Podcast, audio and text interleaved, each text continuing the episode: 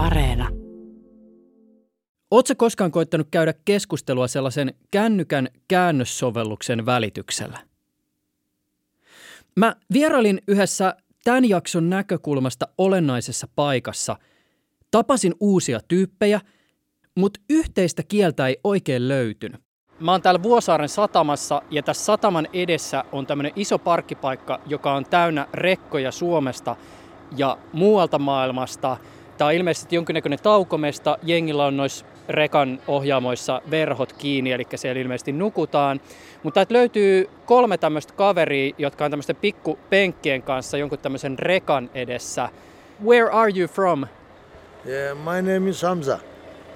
İngilizce anlamıyorum ben, Türk'üm. I do not understand English. I am Turkish. Oh, you're from Turkey. 5000 kilometre yol yapıyoruz. We do 5,000 kilometers. Whoa, okay. Ya, Türkiye 5000, 15. Finlandiya, Türkiye 15. Okay. Da. Do you like being a driver? Sürücü olmayı seviyor musun? Ne seveceksin ya boş. ver. Neyini seveceksin? Evinden uzaksın, kurbet ellerinde perişansın. You are far from everything that will love what? You are devastated in the hands of the expatriate. Okay. By the way, jos joku ymmärtää, mitä tekoäly yritti mulle kääntää, niin laita mailia juuso.pekkinen.yle.fi. Vaikka kumipyörät on tärkeä kuljetusmuoto, niin eräänlainen logistiikan kuningaslaji ja oikeastaan koko globalisaation mahdollistaja on meriliikenne.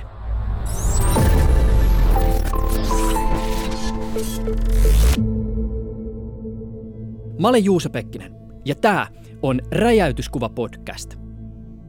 Tätä logistiikka-aiheista tuotantokautta ei voisi tehdä ilman, että yksi jakso on pyhitetty merirahdille. Seuraavaksi avataan sitä, miksi laivat ja merikontit on niin iso juttu. Me puhutaan hieman myös merenkulun digitalisaatiosta ja esimerkiksi lohkoketjuteknologian hyödyntämisestä tässä viitekehyksessä. Sen lisäksi, että jakson asiantuntijat avaavat niin sanotusti isoa kuvaa, me fiilistellään hieman sitä, mikä meressä ja satamissa oikein viehättää. Mutta aloitetaan kuitenkin ihan perusteista. Mikä merkitys merikuljetuksilla on globaalisti? Tämmöinen pieni kysymys. Tämmöinen pieni kysymys. Joo, kyllähän siis eh, 1500-luvulla, kun tehtiin suuria löytöretkiä, niin kyllähän, kyllähän sieltä alkoi se maailmankauppa ja niitä tuotteita, mitä ei pystytty itse tekemään, niitä niin kuin, kaikkein kalleimpia, kuten mausteita ja tämän tyyppisiä kuljettiin maailman, maailman merillä. Ja se oli semmoinen niin kuin pohja. Ja, ja yhä enemmän ja yhä enemmän vuosien varrella se on niin kuin samaan aikaan, kun merenkuljetus on, on tehostunut, niin volyymit on koko aika kasvanut. Ja kyllähän siis voisi sanoa kaikki maailman valtiot on tänä päivänä linkittyneet omilla niin kuin tuotantoja ketjuillaan muihin maihin ja hyvin hauska esimerkki on jostain sellaista farkustakin, joka voi laskea, että siellä on niin kuin seitsemässä, kahdeksassa maassa niin kuin valmistettu sen väriaineet ja kangasta ja lankaa ja napit ja näin poispäin ja kerätään yhteen. Että ne farkut on ehtii kiertää monen kertaan maailman ympäri ennen kuin ne lopulta saapuu siihen omaan jalkaan. Että tota, maailma on täynnä sitä toimitusketjuja ja hyvin vähänhän meillä on enää niitä tuotteita, mitkä on valmistettu ainoastaan Suomessa. Kertoisitko, kuka sä olet? Mun nimi on Ulla Tapanen. Mä oon tämmöinen, voisi sanoa, merenkulun ja logistiikan moniottelija, joka on kiertänyt erityyppisillä työpaikoilla eri sektoreilla vuosia. Ja nyt mä oon ollut vajaa vuoden Tallinnan teknillisen yliopiston merenkulun professorina. Lisäksi mulla on pitkä kokemus parista varustamosta, kymmenen vuoden kokemus, toinen niin kuin Roro-puolelta ja toinen tältä irtolastipuolelta. Ja sitten mä oon vielä ollut tuossa viimeiset kymmen vuotta niin kuin julkisella puolella tutustumassa päätöksentekoon. Eli Helsingin kaupungilla olin kymmenisen vuotta tuossa valmistelemassa projekteja ja sitten myös osallistuin tämmöiseen niin kuin pohdintoihin. Sielläkin niin kuin merenkulkua, logistiikkaa ja satamatoimintoja. Sä mainitsit Roro-alukset. Joo, suomalaisethan on tottunut näkemään niin kuin Ruotsin ja Viron risteilyillä näitä, että rekat ajaa sisään laivaan. Ja semmoistahan on niin kuin tämmöistä nopeata rekkojen sisään ja ulosajoa on tämmöisillä sisävesien äärellä, niin kuin Itämerellä ja Välimerellä ja, ja vaikka Australia ja Tasmanian välillä. Mutta että maailman suuret volyymithan kulkee niin kuin, niin kuin ne lastataan yläkautta, niin sanotusti lolo, lift on, lift off ja, ja, tota, ja, ja sieltä sitten kontteja tai irtolastia. Mutta just tämmöisessä nopeassa liikenteessä – kun on niin kuin maat läheisesti kaupankäynnissä keskenään, niin se rekka ajaa sisään ja ulos hyvin nopeasti, eikä vietä satamassakaan välttämättä kovin pitkää aikaa. Roll on, roll off. Roll on, roll off, kyllä. Ajetaan sisään ja ajetaan ulos. Merikuljetukset on siitä niin kuin tärkeitä, että ne on niin halpoja.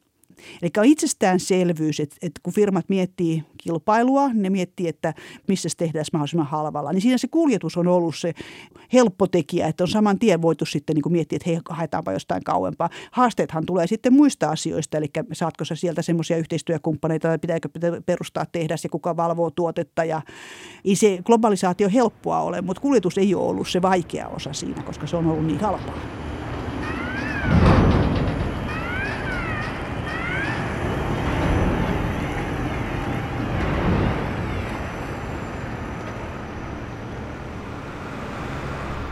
Mitä tässä oikein tapahtuu? Tässä lastataan nyt konttilaivaa, kontteja sinne. Ja ympärillä pyörii lukkeja, jotka tuo sen sitten tähän nosturien alle ja nosturi nostaa ne ylös ja niin se sitten viedään sinne laivaan. Ja laivassa ne kiinnitetään ne kontit niin, ettei ne pääse heilumaan ja irtoilemaan. Lukki. Niin siis nämä tämmöiset, näissä on niin neljä rengasta, nämä on tämmöisiä siis varmaan 15 metriä korkeita joo, lukkeja. Eli ne pystyy nostamaan tuommoisen 20-40 jalkaisen kontin ylös. Ja se kuski on niin kuin tuolla vasemmalla yläkulmassa tosi korkealla. Todella näyttävä. Toi näyttää vähän semmoiset, että semmoiset skifileffa robottihämähäkiltä. No sitä se nimenomaan on. Että siinä voisi niinku auto mennä välistä, tai ainakin voisi kuvitella. Mutta siinä lukin välissä kuljetetaan sitä konttia. Kertoisitko kuka olet? Mä oon Maria Stukke ja mä oon Helsingin Sataman viestinnässä tiedottajana. Ja mikä tää on tää jättilukki, joka on tämän laivan vieressä, jonka ikään kuin varjossa tai alla me ollaan? Se on konttinosturi, jolla sitten lastataan ne kontit sinne laivaan. Aa, niin tämä jättilukki kulkee siis tuommoisilla raiteilla. Tuossa laivan vieressä. Kyllä, joo. Tää ei ole enää lukki, tää on nosturi. Tässä on ihan siis hirveä hässäkä ympärillä. Tuosta vetää niinku rekkoja ja lukkeja. Ja... Tää on arkea, eli laivoilla on kiire lastata ja purkaa aikaa rahaa. Ja tää on ihan normia. Me ollaan tässä Stevekon puolella, jossa nimenomaan on tätä konttiliikennettä. Ja sitten täällä satamasta löytyy tietysti roroliikennettä täällä pyörillä kulkevaa. Ja Steveko on? Steveko on operaattori. Ja nämä alukset edustaa tämmöistä niin sanottua feeder-liikennettä. Eli jonnekin sinne vaikka Rotterdamiin tulee se jättikokoinen konttialus, missä on se 20 000 konttia, ja nämä on tämmöisiä niiden pikkusisaria. Just näin, eli nämä suuret valtamerialukset ei edes mahdu tulemaan tänne.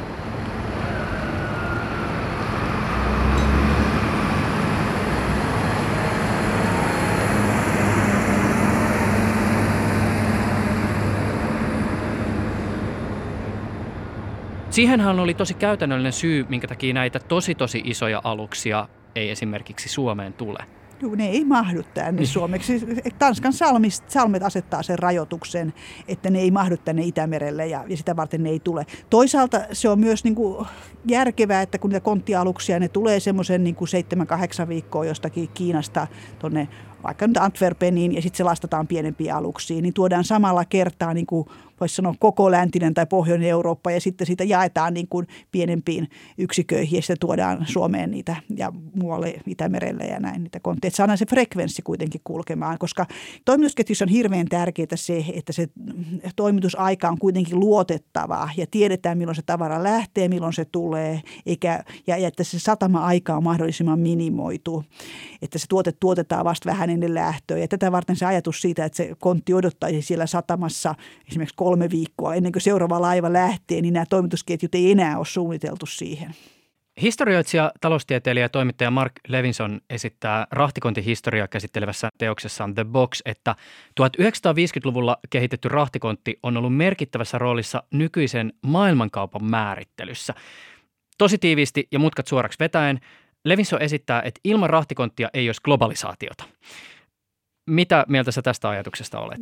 Se on ihan perusteltu. perusteltu. Pitää muistaa, että silloin 70-luvulla, kun me katsottiin, mitä maailmalla kulki, niin yli puolet oli öljyä. Et öljy oli niin kuin ainut niin kallis tuote, että, että sitä kannatti kuljettaa maailman ääristä toiseen. Ja toisaalta se tuotettiin vain tietyissä pisteissä ja kulutusta oli sitten toisissa pisteissä kovasti. Eli se, ja nyt ehkä se öljyn määrä on siitä niin kuin puolitoista kertastunut, mutta samaan aikaan konttikuljetusten määrä on 70-luvun alusta kymmenkertaistunut. Ja se on tietysti tehnyt tämän, niin kuin tämän kulutustavara niin kuin kuljettamisen, raaka-aineiden kuljettamisen, on mahdollistanut juuri tämän niin kuin globalisaation, tämän, nämä monimutkaiset toimitusketjut ja erilaiset raaka-aineet ja muut, että, tota, että niiden niin kuin, äh, hallinnan ja niiden, että tietyllä tavoin voi, voi kyllä sanoa täysin näin, että, että tämä, juuri tämä kontti on mahdollistanut sen, että tavaraa kuljetetaan ja, ja se on äärettömän halpaa itse asiassa niin. kuljettaminen.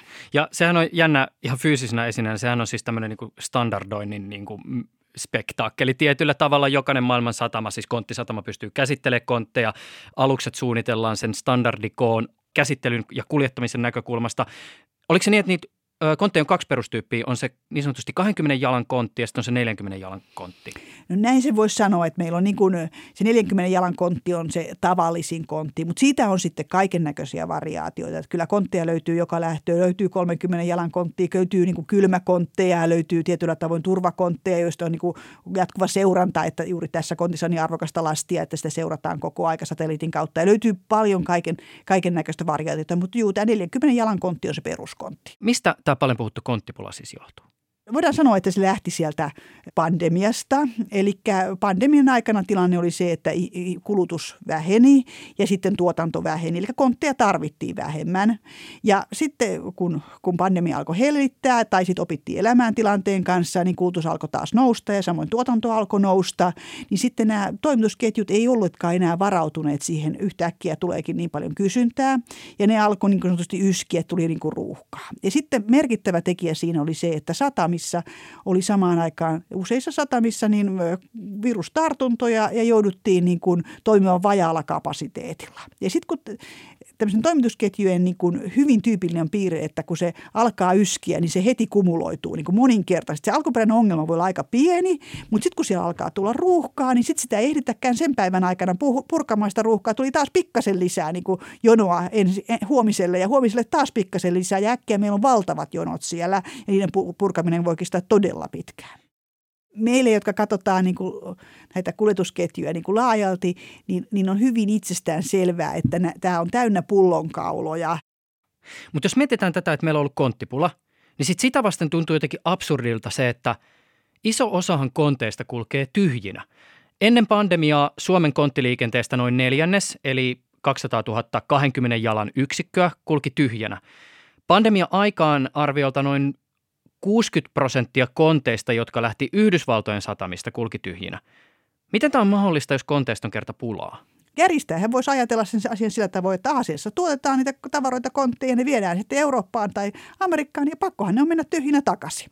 Että niin kuin itsestään selvästi hän, puolet pitäisi olla vähintäänkin tyhjinä. No ei se tietenkään näin yksinkertainen se tilanne ole. Kyllä sieltä tavaraa kulkee toiseenkin suuntaan. Tavaraa kulkee niin kuin Euroopan sisällä ja tulee Euroopasta Amerikkaan ja näin poispäin. Sitä voidaan kehittää sillä tavalla, että pyritään tekemään mahdollisimman isoja niin kuin, äh, konttimassoja, joita hallitaan paikasta toiseen toiseen. Mutta perinteisesti esimerkiksi Suomessa on ollut se tilanne, että meillä on paljon konteissa vientiä pois niin kuin paperitavara ja muuta. Ja paperiteollisuus on siirtynyt siihen. Ja meillä on, meillä on tullut paljon kontteja, mutta ei ollenkaan samassa suhteessa. Mutta me ollaan voitu käyttää Venäjälle tulevia kontteja hyödyksi. Eli suomalainen vientiteollisuus on käyttänyt sekä Suomeen tulevia kontteja että Venäjälle tulevia. Ja nyt tällä hetkellä on se tilanne, että me ei enää saada näitä Venäjälle tulevia kontteja käyttöömme.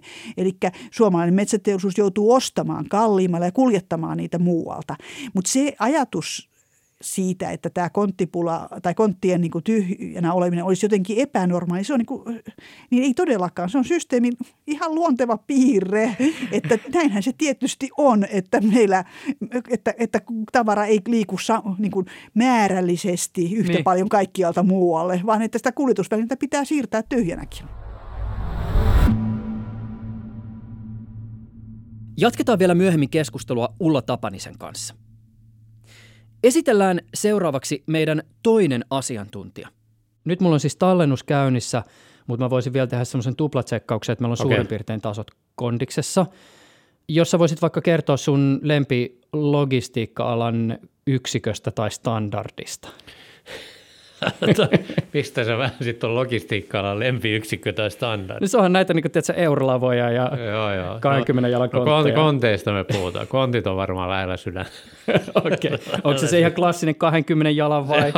kyllä, kyllä 40 jalan. Se, niin sehän menee usein sillä, että jos puhutaan vaikka jostain niin kuin isosta valtamerikonttilaivasta, niin sanotaan, että siihen mahtuu se niin kuin vaikka 20 000 joo, konttia, mutta siinähän tarkoitetaan 20 jalan kontin kyllä. kokoista. Juuri näin tilaa. Juuri näin. Se on varmaan historiallisista syistä. Että mä, luul, mä en tiedä, mutta tota, mä luulen, että se ensimmäinen kontti on ollut 20 jalkaa ja se on siitä lähtenyt kasvaa. Ihan pieni korjaus. Ö, ensimmäinen merikontti taisi kuitenkin olla 33 jalan eli noin 10 metrin mittainen. Mutta anyways. Kertoisitko kuka olet? Joo, mun nimi on Jukka Kallio ja vastaan tässä Helsingin Sataman rahtiliikenneyksikön liiketoiminnasta, eli pääsääntöisesti istun täällä Vuosaaressa ja, ja täällä tämä rahti pääasiassa kulkee. Toki sitä kulkee paljon tuolla keskustassa näissä matkustajalaivojen mukana myös, tai autolauttojen mukana, niin, mutta, mutta tämä on se meidän päärahtisatama kuitenkin, tämä Vuosaari. Sä oot siis ilmeisesti alun perin merikapteeni. Mä oon merikapteeni taustalta jo 70-luvulta asti, tai 70-luvun lopulta asti ollut merellä töissä. Ja 80, anteeksi, 90-luvun puolessa olin paljon noissa risteilyöissä duunissa. Ja jäin siellä telakalle sitten valvomaan niitä risteilyitä, kun ne rakensi. Ja olin, olin muun muassa Saksassa pitkän aikaa. Ja sanotaanko että lannistu,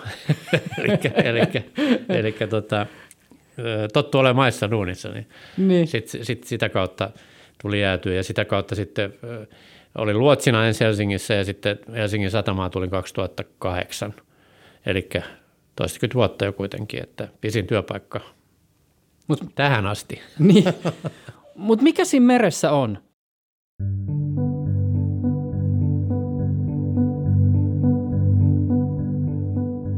Mä oon Haminasta kotoisin ja siellä oli satama vieressä ja siellä sitten kakarana tietysti ihmeteltiin ja katseltiin, että mitä sitä tapahtuu ja, ja kai se sitä kautta se kiinnostus tuli. Ja täytyy muistaa kuitenkin sitten vielä niin kuin 70-luvulla, niin eihän, eihän 70-luvulla matkailtu eikä, eikä niin kuin samaa tahtia kuin tänä päivänä, eikä ollut varaakaan.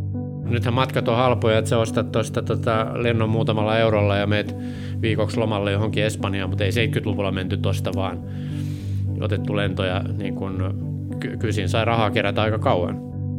Niin kai sekin halu nähdä sitten sitä maailmaa, niin kai se oli se, tiedät sä, että tämähän on nyt keino, missä pääsee katsomaan sitä ja eikä tarvitse maksaa. Niin. Jos ei nyt palkatkaan isoja ollut siihen aikaan, mutta tota, sieltä se lähti.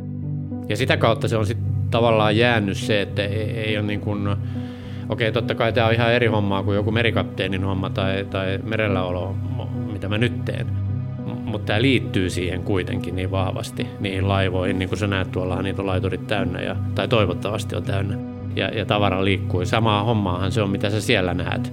Niin se on vahvasti se, niin kuin tavallaan se ympäristö tullut sitä kautta, että en mä, en, en mä haluaisi tehdä jotakin, en mä haluaisi olla rekkakuski tai bussikuski tai yhtään vähättelemättä niitä, mutta mut niin kuin kai siinä joku tämmöinen viehätys, mikä on kasvanut pikkupojasta asti, kun sä oot siellä satamassa pyörin. Silloin pääsi vielä satamaan ihan kun kävelit, vaikka olit pieni poikakin. Kerro Helsingin satamasta. No Helsingin satama pitää sisällään tällä hetkellä keskustan sataman osat, Katajanokka, Etelä-satama, no se nyt on sama aluetta periaatteessa, ja sitten Länsisatama, eli Jätkänsaaren alue, ja sitten on, on hiililaitureita kaksi kappaletta Kellosaaressa ja Hanasaaressa, mitkä tosiaan tullaan sulkemaan sitten muutaman vuoden päästä, niin kuin, niin kuin on raportoitu, ellei tässä maailman mullistuksessa jotain ihmeitä tapahdu, sitä, sitä ei tiedetä. Mut, mut, ja sitten on tämä Vuosaaren satama, mikä on 2008 valmistunut. Ja puolet liikevaihdosta noin pyöreästi tulee sieltä matkustajaliiketoiminnasta ja puolet täältä rahtiliiketoiminnasta. Et meillä on hyvä tasapaino siinä. Mm. Et me ei olla hirveän riippuvaisia, että jos toinen sakkaa, niin toinen vähän paikkaa. Ja niin kuin nyt tässä koronatilanteessa on käynyt, toki se on iskenyt sinne matkustajapuoleen huomattavasti pahemmin. Ja, mutta rahtipuoli on vahvana ollut ja muuta, että se, se on hyvä siinä. Mutta tässä on niin kuin se meidän miksi, mikä meillä on tällä hetkellä. Mikä Helsingin sataman merkitys on Suomen tavaraliikenteen näkökulmasta? No se, kyllä se on massiivinen. Jos me katsotaan meidän, niin kuin, vaikka, vaikka jos me mitataan tonneissa ö, Suomen ulkomaankaupasta, että jos meillä on 100 miljoonaa tonnia yhteensä Suomessa noin pyöreästi meriliikennetilastot vuositasolla, ja Helsingin sataman osuus on siitä 14 miljoonaa tonnia, niin me puhutaan 14 prosentista, mm-hmm. että se ei ole kovin iso. Mutta sitten jos me lähdetään katsoa sitä tavaran arvoa, ja sitten siellä tavaran arvossa me puhutaan kuitenkin jo 50 prosentin luokkaa. Eli se vaikuttavuus tulee huomattavan paljon enemmän sen tavaran arvon kautta. Ja se, mitä mä kuvaan sillä, että miksi se on vaikuttavaa, ei pelkästään sen arvon takia, totta kai siellä on ne työllisyysvaikutukset, kuinka paljon se työllistää ja matkustajaliikenne työllistää taksikuskeja, hotellia ja ravintoloita ja niin edespäin. Mutta mut se vaikuttavuus mun mielestä tulee siitä, että nyt me katsotaan, että mitä meidän kautta tulee – niin kyllähän meidän kautta tulee niin kuin Suomen päivittäistavarakaupan tavarat ihan suurelta osin. Ihan suurelta osin. Me puhutaan jostakin 70 prosentin luokkaa. Ja toki vienti on sitten sitä teollisuustuotteita enemmänkin, mitä Suomesta viedään. Varsinkin metsäteollisuus on vahva Suomessa ja muuta. Ja metalliteollisuutta on traktoreita ja tämmöisiä tehdään. Mutta mut se tuontipuolella, ne salaattinyssäkät ja banaanit ja appelsiinit, mitä sä syöt, ne tulee sieltä sataman kautta. Ja se on se vaikuttavuus tulee sitä kautta. Ja se, se on ehkä se asia, mitä niin kuin, kun mehän halutaan niin kuin tämmöisestä teollisesta elämästä nykyään eroon, se pitäisi olla jossakin pimennossa. Niin. Eli ennen, niin kuin mä sanoin, mä olin kakarana, hypittiin siellä laitureilla ja katsottiin niin. laivoja ja sitä ahtaustoimintaa siellä satamassa ja se tajusi, että mitä tämä on ja se ymmärsi, opit ymmärtää, mitä tämä on. Meillä on telakoita tuossa, niin kuin tiedät sä, rannoilla ollut. Ne halutaan kaikki siirtää johonkin pois. Satamatkin haluttaisiin siirtää tuonne jonnekin niin kuin piiloon, ettei niitä näe. Ja se, mitä mä itse olen tuonut aina esille siinä, että mikä siinä on se huono puoli, okei, että se on ihan makeeta mennä tuolla fillarinkaan ajaa rannalla ja istuu kahviloissa ja muuta. Se on ihan kivaa touhua, ei siinä ole mitään. Mutta se, että sitten kun meillä on pimennossa tämä meidän kaikki teollinen toiminta, kukaan ei ymmärrä sitä, eikä kukaan ymmärrä sen vaikuttavuutta enää. Et me, me ollaan Suomi niin pieni maa kuitenkin, että me ei täällä palveluilla tulla toimeen, että me tuotettaisiin sinä mulle palveluita ja minä sulle, vaan me tarvitaan sitä isoa massaa ja se iso massa on se teollisuus ja se on se vienti, mistä meidän niin kuin elinehto tavallaan tulee. Ja totta kai se metsäteollisuus on edelleen erittäin vahva Suomessa. Ja, ja tämä on se asia, mitä mä niin kuin haluan tuoda esille monessa asiassa, että älkää piilottako sitä teollisuutta, kun se on tärkeä niin. kuitenkin.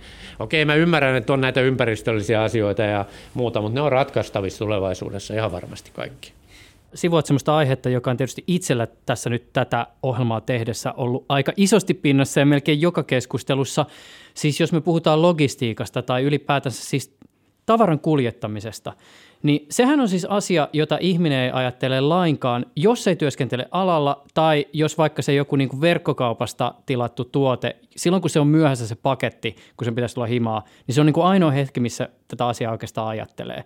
Mutta että mehän ollaan kuitenkin niin kuin siis kuljetusten varassa, jos me puhutaan vaikkapa niin kuin ruoantuotannosta, Kyllä. lääkkeestä, jota me tarvitaan, sap- Energia. kaikki. Kyllä. Mutta se, ehkä tässä verkkokaupassa on joku hyvä, että nyt kun se, tiedät, että ihmiset oppii tietää, että kun se tilaa verkkokaupasta niin. jotain, se tietää, että se täytyy tulla jostakin. Niin, se on totta. Niin se täytyy ehkä ajatella sitä logistiikkaa vähän. Ja sitten kun se huomaa, että se on vähän myöhässä, niin, niin. mistä sitä johtuukin. Että ehkä sä alkaa, ja sitten kun sä pystyt träkkäämään vielä tänä päivänä, totta. että missä ne on. Sä näet, että missä vaiheessa se kuljetusketju se on, ja parhaimmissa sovelluksissa näet sen kartallakin, missä se menee. Mm niin ehkä se avaa sitä logistiikkaa vähän, että katsos vaan, että tämähän tuleekin jostakin muualta. Mm. Se voi tietoisuutta ehkä lisätäkin sitten parhaassa tapauksessa.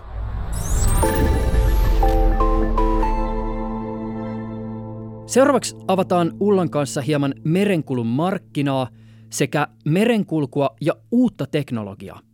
Mä oon joskus lukenut tämmöisen arvion siitä, että maailmalla kauppa-alusten yhteismäärä on ehkä noin 80 000. Yleisin alustyyppi on irtolastialus. Mikä muuten on irtolasti? Irtolasti tarkoittaa semmoista, mitä kotona pidetään jauhopusseissa. Eli se voi olla niin kuin, suurin osa irtolastia on öljyä ja öljytuotteita. Se on niin nestemäistä irtolastia. Sitten on tietysti kemikaaleja. Sitten on kiinteitä irtolastia, josta suuri osa on hyvin paljon on lannoitteita, hyvin paljon on kivihiiltä, semmoista, mitä kulkee niin kuin, kauhoilla nostetaan tai sitten semmoisilla niin hihnoilla viedään. Siellä on paljon esimerkiksi alumiiniraaka-aineita, rautamalmia, tämän tyyppisiä asioita. Että ne on asioita, joiden kulutus kasvaa nousukaudella ja sitten laskukaudella, kun ei sitten rakenneta niin paljon eikä kuljeta niin, kuljeta niin paljon, ne tippuu huomattavasti. Jos mietitään näitä maailman kauppa-aluksia, niin toiseksi suurin alustyyppi on öljyalukset ja vasta kolmantena tulee konttialukset, jotka on tietysti tosi näyttäviä ja sen takia on monelle ehkä se eka alustyyppi, joka tulee mieleen. Mutta jos mietitään Itämerta, niin minkälaisia alustyyppejä täällä esimerkiksi liikkuu? hyvin samoja. Itämerellähän niin kuin tähän saakka, viime vuoteen saakka, niin yleisin oli tämä Venäjän öljykuljetukset, oli se yleisin tapa. Lisäksi on hyvin paljon niin kuin myös niin kuin lannoitekuljetuksia ja kivihiilikuljetuksia ja rautamalmikuljetuksia. Hyvin paljon Itämerellä on ollut Venäjän niin kuin raaka-ainekuljetuksia, että se on ollut se iso osa. Lisäksi kun tämä on tämmöinen sisämeri ja tässä on niin kuin mennään Saksasta Ruotsiin ja Saksasta Tanskaa ja mennään Virosta Suomeen ja näin, niin tässä on myös ollut paljon tätä niin kuin lyhyttä ylitystä. Ja koska se on ylitys on niin lyhyt, niin myöskään ei haluta viettää niin paljon aikaa satamassa. Laiva haluaa saman tien takaisin merelle tekemään uuden keikan, niin se lasti menee ajaa nopeasti pois sieltä. Eli silloin on ollut tämmöisiä niin kuin ruotsilaivatyyppisiä roroaluksia.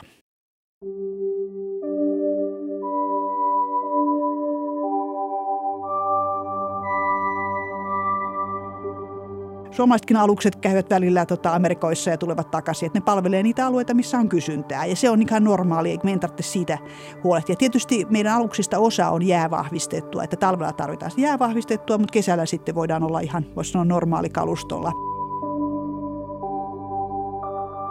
Maailmanmarkkinathan heilahtelee kovasti. Meillä on nousukausia ja laskukausia. Ja sitten kun tulee nousukausi, niin sitten laivoista on niin aika paljon kysyntää ja niiden hinta kohoaa huomattavasti. Se voi olla ihan niin kuin viisinkertainen se hinnan nousu. Että kyllä niitä laivoja on, mutta hinnat nousee. Ja siinä vaiheessa sitten tota, varustamot tilaavat uusia laivoja. Se on semmoinen kaksi vuotta, kunnes ne uudet laivat tulee markkinoille. Ja sittenhän siinä käy niitä, että niitä on aina tilattu liikaa. Niin. Ihan aina. Ja sen jälkeen se markkina romahtaa, niin koska, koska niille ei ole käyttöä ja ne varustamot haluavat sitä käyttöä niille. Eli niiden hinnat laskee ihan huomattavasti, jos se nousukausi vielä jatkuu, mutta usein sitten siinä vaiheessa ollaan jo taas tilanteessa, missä muutenkaan ei enää ole nousukautta, eli laivoja ei tarvittaisi ollenkaan niin paljon. Ja silloin niitä vanhoja laivoja, raudallahan on arvonsa. Mm. Niitä vanhoja laivoja viedään romuttamolle. Eli se laivojen kokonaismäärä maailmalla vaihtelee kovasti riippuen siitä, missä vaiheessa mennään tätä niin kuin nousukausi, laskukausi sykliä.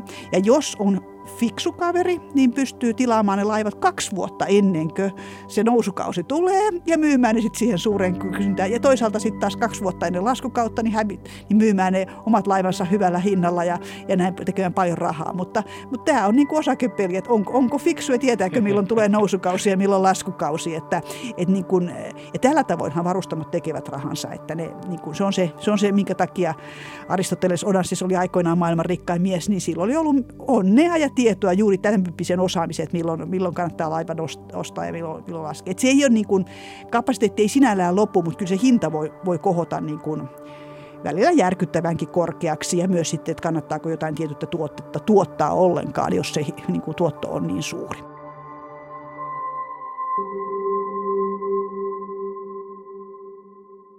Jos puhutaan globaalista merirahdesta ja erityisesti konttikuljetuksesta, niin eräs aika huomioarvoinen seikka on se, että – Kymmenen suurinta varustamoa hallinnoi yli 80 prosenttia markkinasta, ja näistä viisi suurinta kuljettaa käytännössä reilusti yli puolet kaikesta konttiliikenteestä merillä. Ja tähän päälle vielä se, että suurimmat konttivarustamot on perustaneet yhdessä tämmöisiä isoja alliansseja, jotka hallinnoi mannerten välisestä konttiliikenteestä 90 prosenttia. Mitä tästä pitäisi ajatella? Tämä on economies of scale business, eli mitä isompi laiva sulla on, sen halvempi se yksittäisen kontin kuljettaminen on. että jos joku pieni firma haluaa lähteä rakentamaan niin kuin omaa bisnestä tuohon noin niin pienemmällä laivalla, niin sehän on vain yksinkertaisesti niin kuin sen kustannustaso on paljon korkeampi. Et on ymmärrettävää, että mitä isompi yritys, sen, sen niin kuin halvemmalla se pystyy toimimaan ja sitten niin kuin hinnoittelemaan tuotteensa sillä tavalla, että sieltä niin kuin pienemmät tippuu pois. Toisaalta se on myös, niin kuin ajatellaan tämän, esimerkiksi tyhjien kuljettamisten kannalta, niin kun sulla on iso yritys, jolla on valtava verkosto, niin silloinhan se pystyy, niin kuin, että ei viedä toiset vie pelkästään täysiä kontteja toiseen suuntaan ja toiset täysiä kontteja, vaan ne yhdistyy ja siinä on niin kuin järkeä. Että tämä on niin kuin, tämä on hyvin luontevaa tälle markkinalle, että nämä yritykset kasvaa isoiksi sen perusteella, mitä enemmän niillä on markkinaosuutta. Mutta liittyykö tähän jotain potentiaalisia ongelmia? aina siinä riskinsä, kun yritykselle valta keskittyy, että yritykset on hirveän mahtavia. Et siis merikuljetuksethan on kuitenkin aika vapaita, kun sä voit vaihtaa sitä lippua, mihin, mihin, minkä alla niin toimit, eli vähän niin kuin lainsäädäntöä.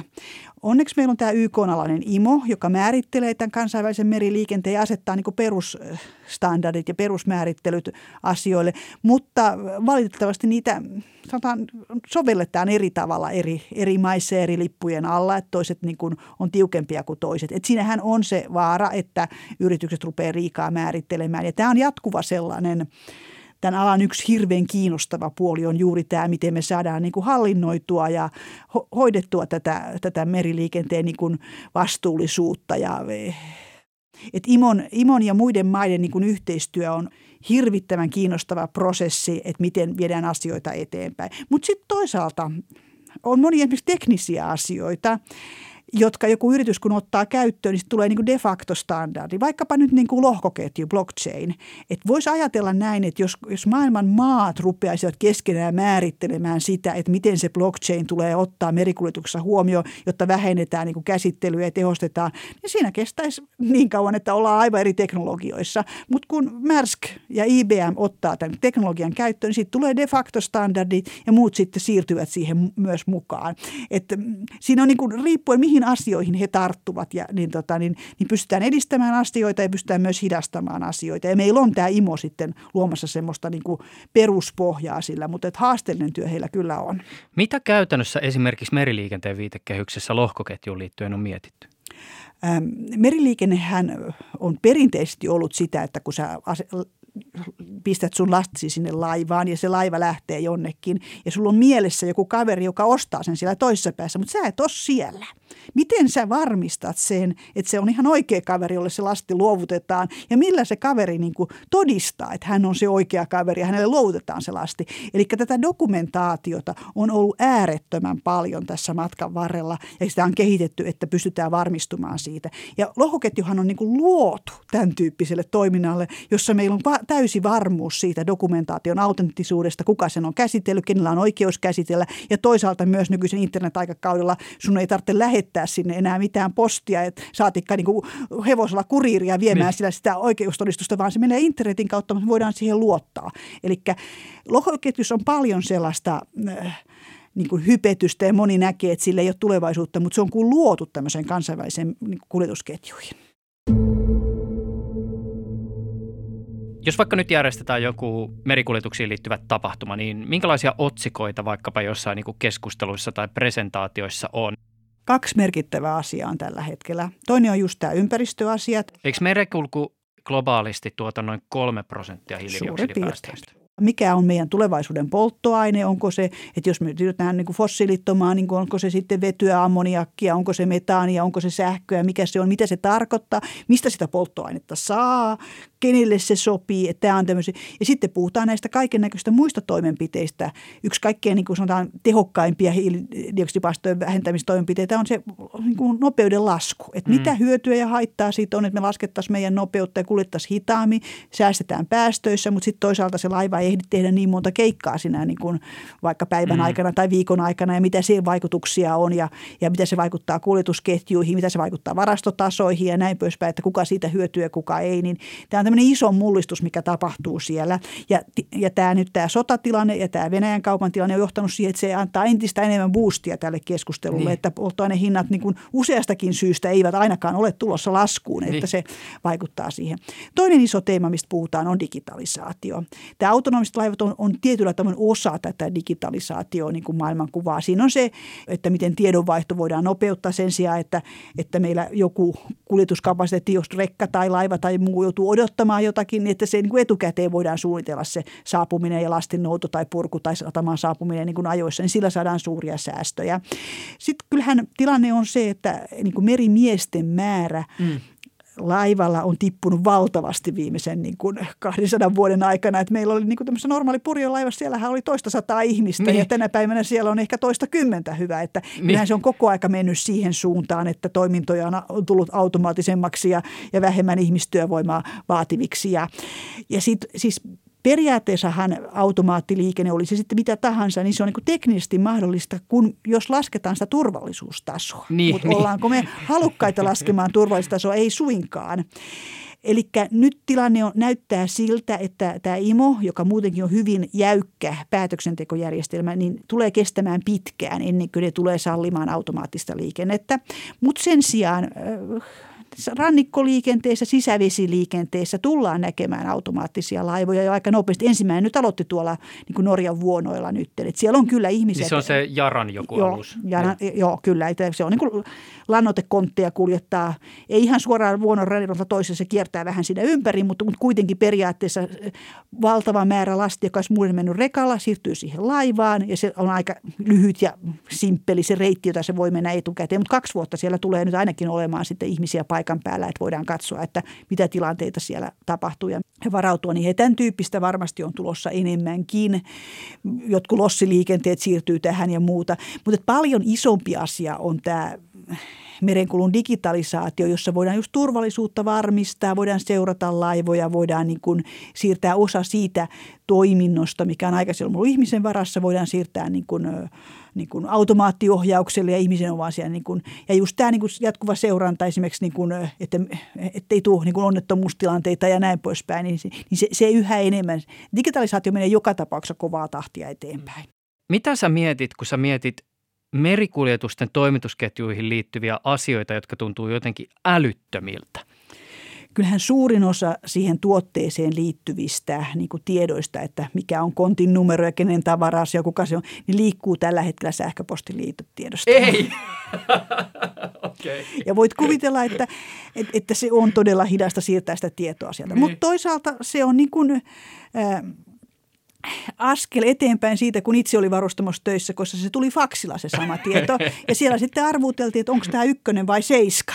Niin. Ja joskus mä mietin sitä, että, että kuinka paljon siis tehottomuutta maailmaa mahtuu siihen, että me ei tiedetä, onko se ykkönen ja seiska.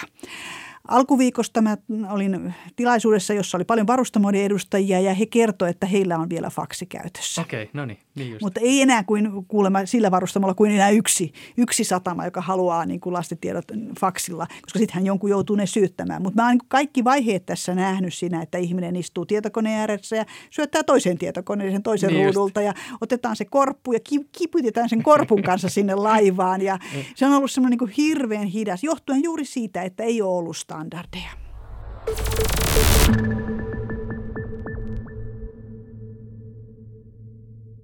Do you listen radio or music or podcast when you drive? No problem. Araba sürerken radyo, müzik veya podcast dinliyor musunuz?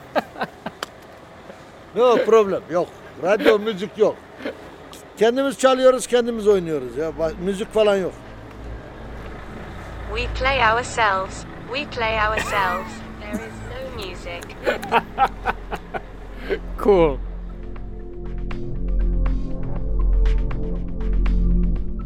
Seuraavassakin jaksossa puhutaan hieman merikonteista.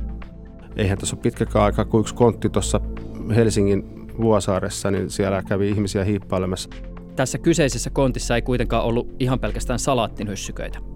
Siinä teknisessä tilassa, että mikä pitää niin lämpötilaa kosteuden, niin sinne oli piilotettu muutama kilo kokainia. Seuraavan jakson aihe on salakuljetus kun me tiedetään, että jotain määrättyjä laittomia tavaroita tulee määrätyistä maista, esimerkiksi Etelä-Amerikasta tulee kokaiinia tai hassista tulee Suomeen pääasiassa esimerkiksi Marokosta, niin me tiedetään ne toimitusketjut, että miten se menee. Ja silloin tuota, aika ei ole joka asiassa se ykkösmittari, eikä myöskään se, että miten se tavara saadaan niin kuin logistisesti parhaiten Suomeen, vaan siinä kuljetuksessa on tarkoituksena häivyttää se tavaran alkuperä. Silloin se aika voi olla hyvinkin pitkä, miten se tulee, ja voi tulla ihan niin kuin logisti väärästä paikasta. Sen lisäksi, että me puhutaan rikollisten kansainvälisistä kuljetusoperaatioista, me keskustellaan jaksossa myös ihan peruslevelin huumekauppiaan toimitusketjun hallinnasta. Taustatoimittaja sarjassa on Veera Leno. Musiikit on tehnyt Juho Taavitsainen. Tunnarit, välikkeet, taustamatot ja lokaatioäänitysten miksaukset on tehnyt Tapsa Kuusniemi. Tuottajana ja roudarina on toiminut Sami Hahtala.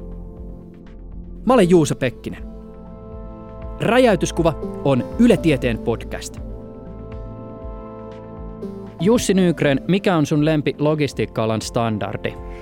Uh, kyllä se on varmaan toi mm, alun perin 33 jalan rahtikontti, joka on nykyään 20 tai 40 jalkainen rahtikontti. Sen verran tiedoksi, että mä just tuossa kysyin Jussi Nygreniltä, että muistaaksä minkä kokoinen se eka rahtikontti oli ja Jussi ei muistanut. Pidä paikkansa. Mutta sä korjasit ja se on tosiaan alun perin 33 jalkainen ja tästähän on jakso Yle Areenassa semmoinen kuin laatikko, joka mullisti maailman rahtikontin historia. Se on mun oma sarja eli pieleen mennyttä historiaa. Check it out.